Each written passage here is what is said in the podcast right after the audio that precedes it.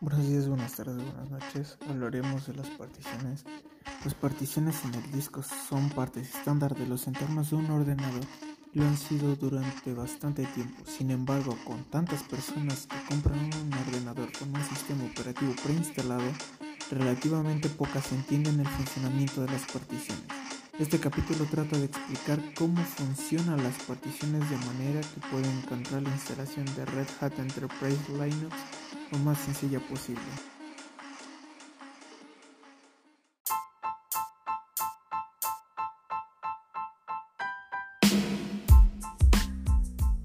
Bueno, como parte 1 hablaremos de los conceptos básicos sobre el disco duro. Los discos duros cumplen una función muy sencilla, pueden contener datos y recuperarlos de manera segura si se lo pedimos.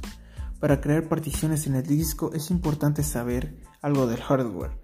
Desafortunadamente es fácil confundirse, por lo que utilizaremos un gráfico sencillo de un disco duro para que nos ayude la explicación de lo que sucede cuando se particiona un disco duro.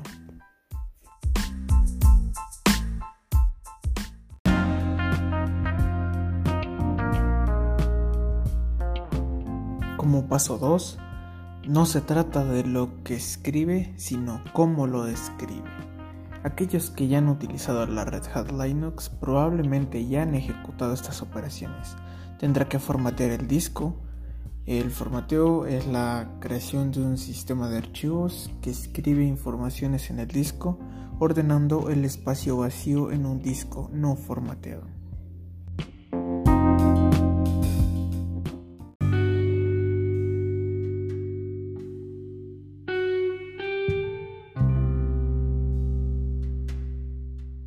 Siguiente paso, una unidad de disco con un sistema de archivos siguiendo un orden. En el sistema de archivos presupone unas concesiones.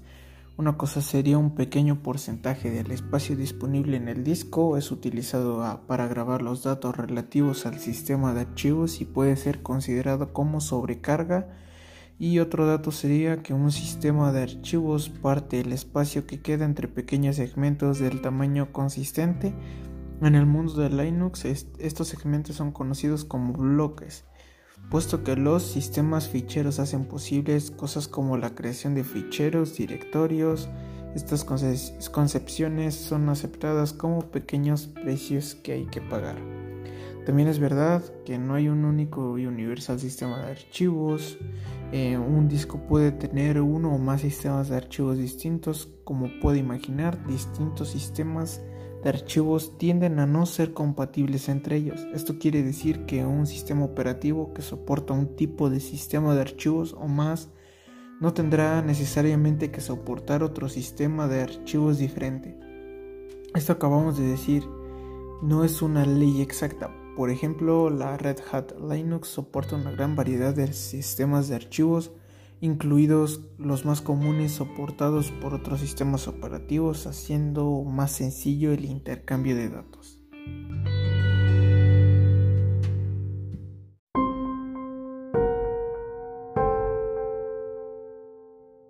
Como siguiente paso, una unidad de disco duro con un sistema de archivos diferente. Escribir un sistema de archivos es solo el principio. El objetivo de este proceso es realmente el de almacenar y recuperar datos.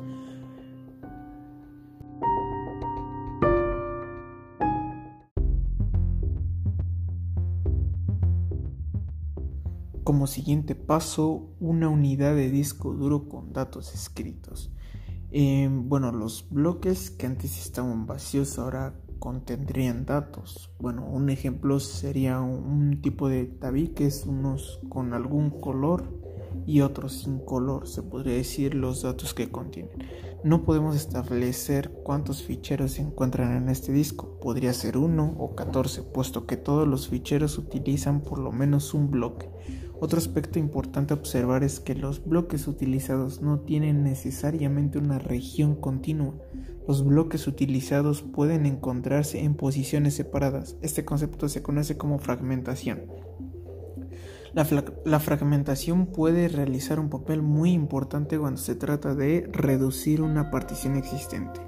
Con el paso del tiempo y el avance de las tecnologías relacionadas con el ordenador, también las unidades de disco han cambiado. En concreto, han cambiado de una forma específica. Los discos son más grandes, no grandes por tamaño, sino por capacidad. Y ha sido esta capacidad la que ha llevado un cambio en manera en que utiliza los discos.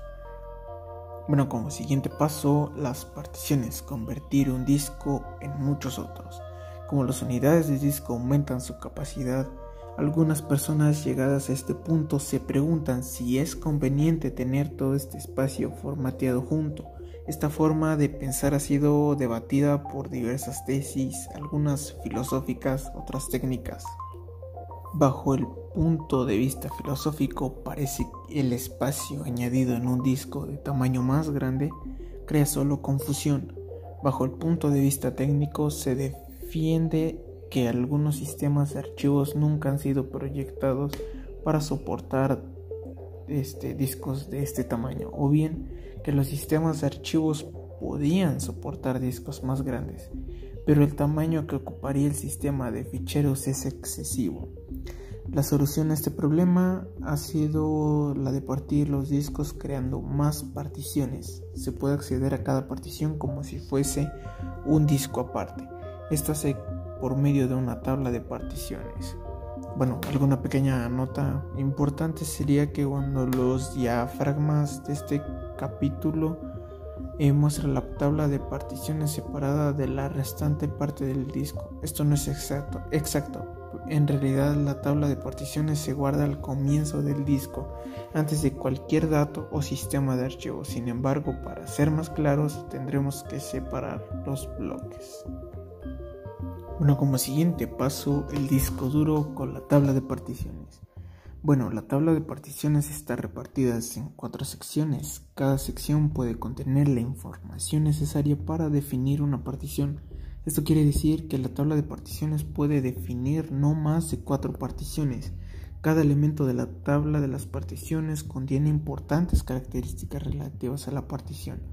Puntos en el disco donde la partición empieza y termina, si la partición está activa y algún tipo de partición.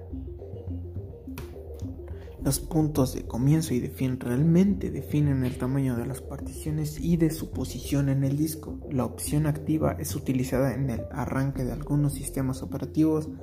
De todas formas, el sistema operativo que se encuentra con la partición definida como activa es donde arrancará el ordenador. El tipo de partición puede crear la confusión. El tipo es un número que define previamente el uso que se hará de la partición. Si esto le parece un poco extraño es porque incluso el significado del tipo de partición es un poco vago. Algunos sistemas operativos utilizan un tipo de partición para detectar un tipo específico de sistemas de archivos para asociar la partición a un sistema operativo. Para indicar que la partición contiene un sistema operativo puede ser arrancado o para una combinación de los tres. Bueno, a donde seguimos hablaremos de disco duro con una sola partición. En muchos casos hay una única partición que ocupa todo el disco. La tabla de las particiones en este caso muestra solo un elemento y se encuentra al comienzo de la partición. Hemos llamado a esta partición como si fuera de tipo 2 también este, es un poco simplista, pero útil para nuestra explicación. Bueno, esta es una configuración típica de las particiones en la mayor parte de los ordenadores que hay en una versión preinstalada de Windows. Bueno, en las particiones en el interior de particiones, en el pasado del tiempo ha evidenciado el hecho de que cuatro particiones no bastan. Al crecer las dimensiones de los discos duros se ha vuelto siempre más común la utilización de particiones de tamaño considerable y a pesar de ello es normal que quede espacio libre en el disco. Era necesario buscar soluciones nuevas para crear más particiones. De este modo nacen las particiones extendidas. Es un tipo de partición que representa el núcleo de las particiones extendidas. Cuando se crea una partición y es seleccionada como tipo extendida, se crea la tabla de particiones extendidas. De hecho, una, partición extendida es una unidad de disco con todas sus características. Tiene incluso una tabla de particiones que señala una o más particiones, ahora llamadas particiones lógicas, en vez de las primeras cuatro particiones primarias contenidas por entero en el interior de la misma partición extendida, muestra una unidad de disco con una partición primaria que contiene dos particiones lógicas junto con el espacio libre no utilizado. Bueno, como siguiente paso em, serían las unidades de disco con partición extendida. Em, hay diferencia entre particiones lógicas y primarias. Solo se pueden crear cuatro particiones primarias. Sin embargo, no hay ningún límite para el número de particiones lógicas. De todas formas, no es una buena idea intentar crear más de 12 particiones en la misma unidad. Ahora que hemos tratado de forma general el, asunto sobre particiones, podemos aplicar estos conocimientos en la instalación de la Red Hat Linux. ¿Cómo crear el espacio para la Red Hat Linux? Hay tres posibles casos que se pueden encontrar durante la creación de particiones en el disco. Una sería que hay espacio libre disponible entre disponible sin particiones. Mm, también sería que la partición inusual disponible y otra también sería hay espacio libre disponible en una partición utilizada. Y vamos a hablar un poquito de esto en orden.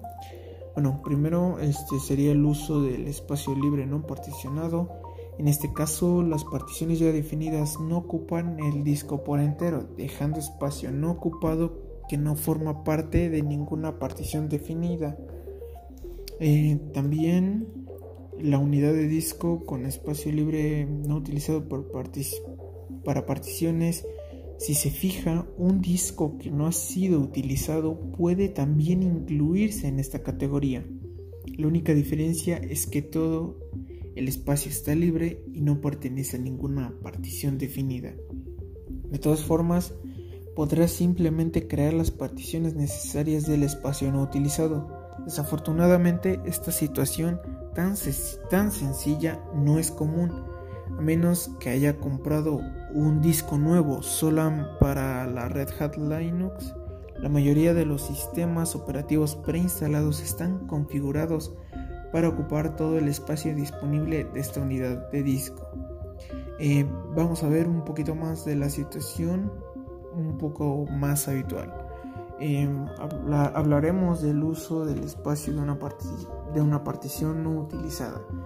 En este caso puede ser que tenga una o más particiones que no utiliza Quizás había utilizado otro sistema operativo y las particiones o la partición que había dedicado no se utilizarán más. Bueno, en caso del disco duro con una, con una partición utilizada, si se encuentra en esta situación, puede utilizar el espacio usado por la partición no utilizada. Tendrá en primer lugar que ahorrar la partición y luego crear las particiones necesarias para Linux. Podrá borrar la partición utilizando el comando fdisk de 2. Tendrá la posibilidad de hacerlo también durante la instalación de clase personalizada. Bueno, en el uso, uso del espacio libre de una partición activa, esta es la situación más común. Desafortunadamente es también la más débil, más difícil de digestionar. De hecho, es el problema es que aunque tenga bastante espacio libre, este es ocupado por una partición que ya ha sido utilizada.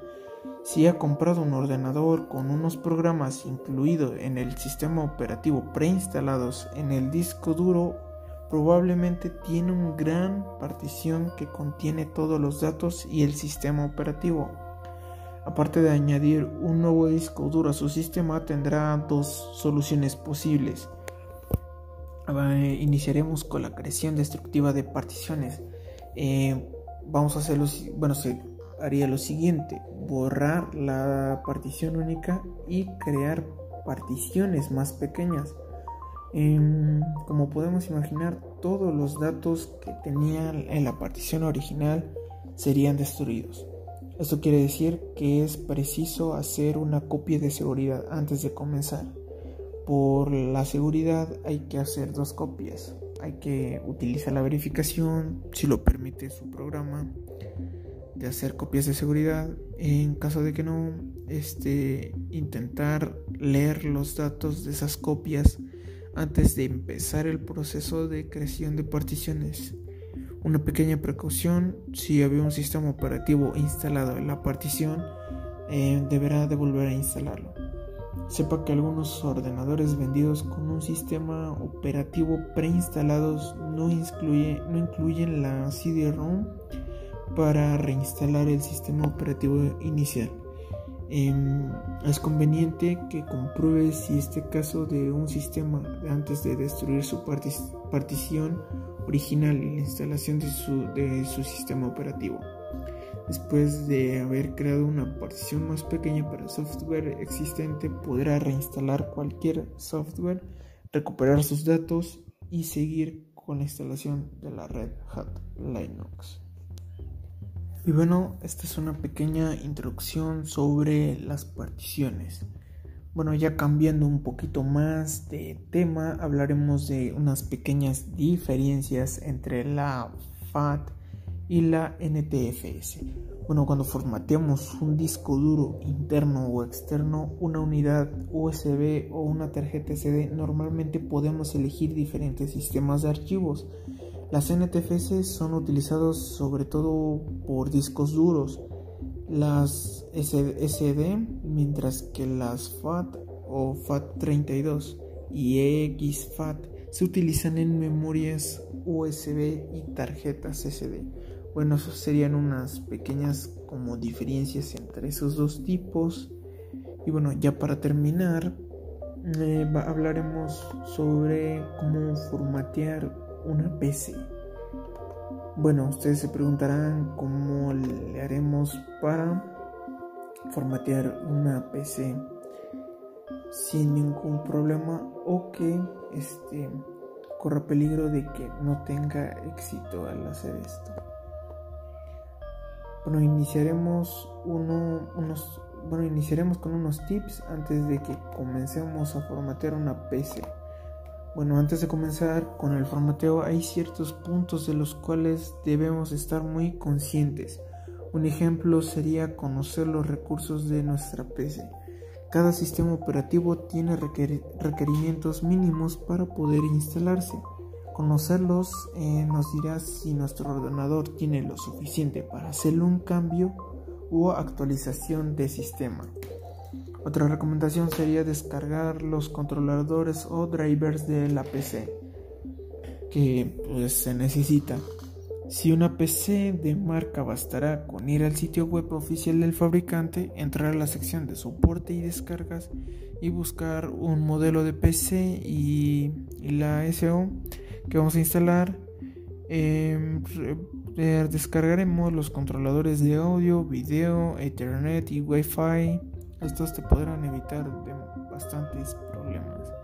Si no tienes disco de instalación en el PC y no tiene lector de CDs, podemos crear un USB bootable para aprender cómo hacerlo. Primero descargaremos Windows y luego este vamos a, a ver lo de la USB bootable. Bueno, los pasos que vamos a comenzar en este por primero, bueno, para empezar, eh, vamos a abrir mi PC o, equipo y daremos doble clic en el disco local. La carpeta de usuarios contiene las subcarpetas de mis documentos, mis imágenes, videos, escritorios, etc. Asegurémonos de copiarla, de copiarla completa. Ahí van también nuestras descargas. Pero ojo, si hay más de una sección de usuario creada en la PC, probablemente te diga que no tienes permisos para copiar ciertos archivos. De ser así, tendrás que entrar a otras secciones y hacer respaldo de los archivos en cada una. Eh, otro paso sería revisar la carpeta de archivos del programa que tal vez haya algo que te interese respaldar. Insertamos el CD o el USB bootable con el sistema operativo que vayamos a instalar y apagamos la PC. Después de eso vamos a encender, vamos a proceder a encender la PC y entrar al boot menú. La tecla para acceder puede variar entre algunas PCs. En algunos más comunes que logran que se utilizan en las PCs o en las laptops sería el F1, F2, F8, F9, F10, F11 y F12. Eh, justo al encender comúnmente aparece cuál una de las teclas debes oprimir. Dura un par de segundos así que pon mucha atención. Después escogemos la unidad de, de CD o de la del tu slot USB en el que el sistema para que Windows arranque desde ahí vamos a que Windows cargue los archivos de instalación y te guiará por una serie de pasos y procesos para configurar la nueva PC. Vamos a formatear el disco duro, para eso tendremos una pantalla con dos opciones. Daremos, bueno, nos aparecerá actualización o personalizada. Daremos clic en personalizada y entre paréntesis les aparecerá avanzada. Abrirá una pantalla que e instalará eh, discos duros instalados o las particiones en caso de que tengas un disco duro particionado eh, yo recomendaría que seleccionemos uno de los discos que deseamos eliminar cada disco con esto tendremos una instalación de sistema totalmente limpia y sin archivos viejos quedará solo un disco duro en la lista esto es porque eliminamos todas las particiones, seleccionamos el único elemento que nos queda y le damos en nuevo. Eh, después de eso nos mostrará una casilla que dice tamaño, la dejamos tal cual y le damos clic en aplicar. Nos va a aparecer un mensaje de advertencia, denle clic en aceptar y ahora verán que pueden que vuelven a tener dos opciones este, vamos a seleccionar la partición de mayor tamaño y le daremos clic en siguiente. Empezará a correr un proceso que reiniciará un par de veces nuestro, nuestro equipo, que es algo normal. Bueno, como alguna pequeña nota, si el equipo se reinicia y comienza el proceso de formateado desde el principio, tendrán que esperar a que aparezca la pantalla con la opción instalar. Cerramos esa ventana y el equipo se reiniciará de nuevo. Aquí tenemos que remover rápidamente el CD USB de instalación y el proceso correrá donde estaba por cualquier caso después ya que finaliza con estos procesos vienen las ventajas de configuración seleccionemos nuestro país región y distribución de teclados correctos si no sabemos distinguir entre teclado español y latinoamericano, solo fíjate en dónde está la tecla arroba. Si está junto con el 2, entonces es en español. Y si está con la Q, entonces es latinoamericano. Eh, aquí han terminado con el formateo, instalación de Windows y ya has aprendido. Así que si te preguntas cómo formatear mi laptop o cómo formatear mi PC, ahora ya tienes todos los elementos disponibles a través de este podcast. Ya por último, solo queda instalar controladores, programas y volver a meter tus documentos previamente respaldados. Y bueno, eso sería todo del podcast, de los eh, todos los temas que hablamos sobre en esto. Si quieres este, escuchar algún otro podcast, pues esperen a que salga otro podcast acerca de tecnología. Así que nos vemos pronto. Abrazos. Bye.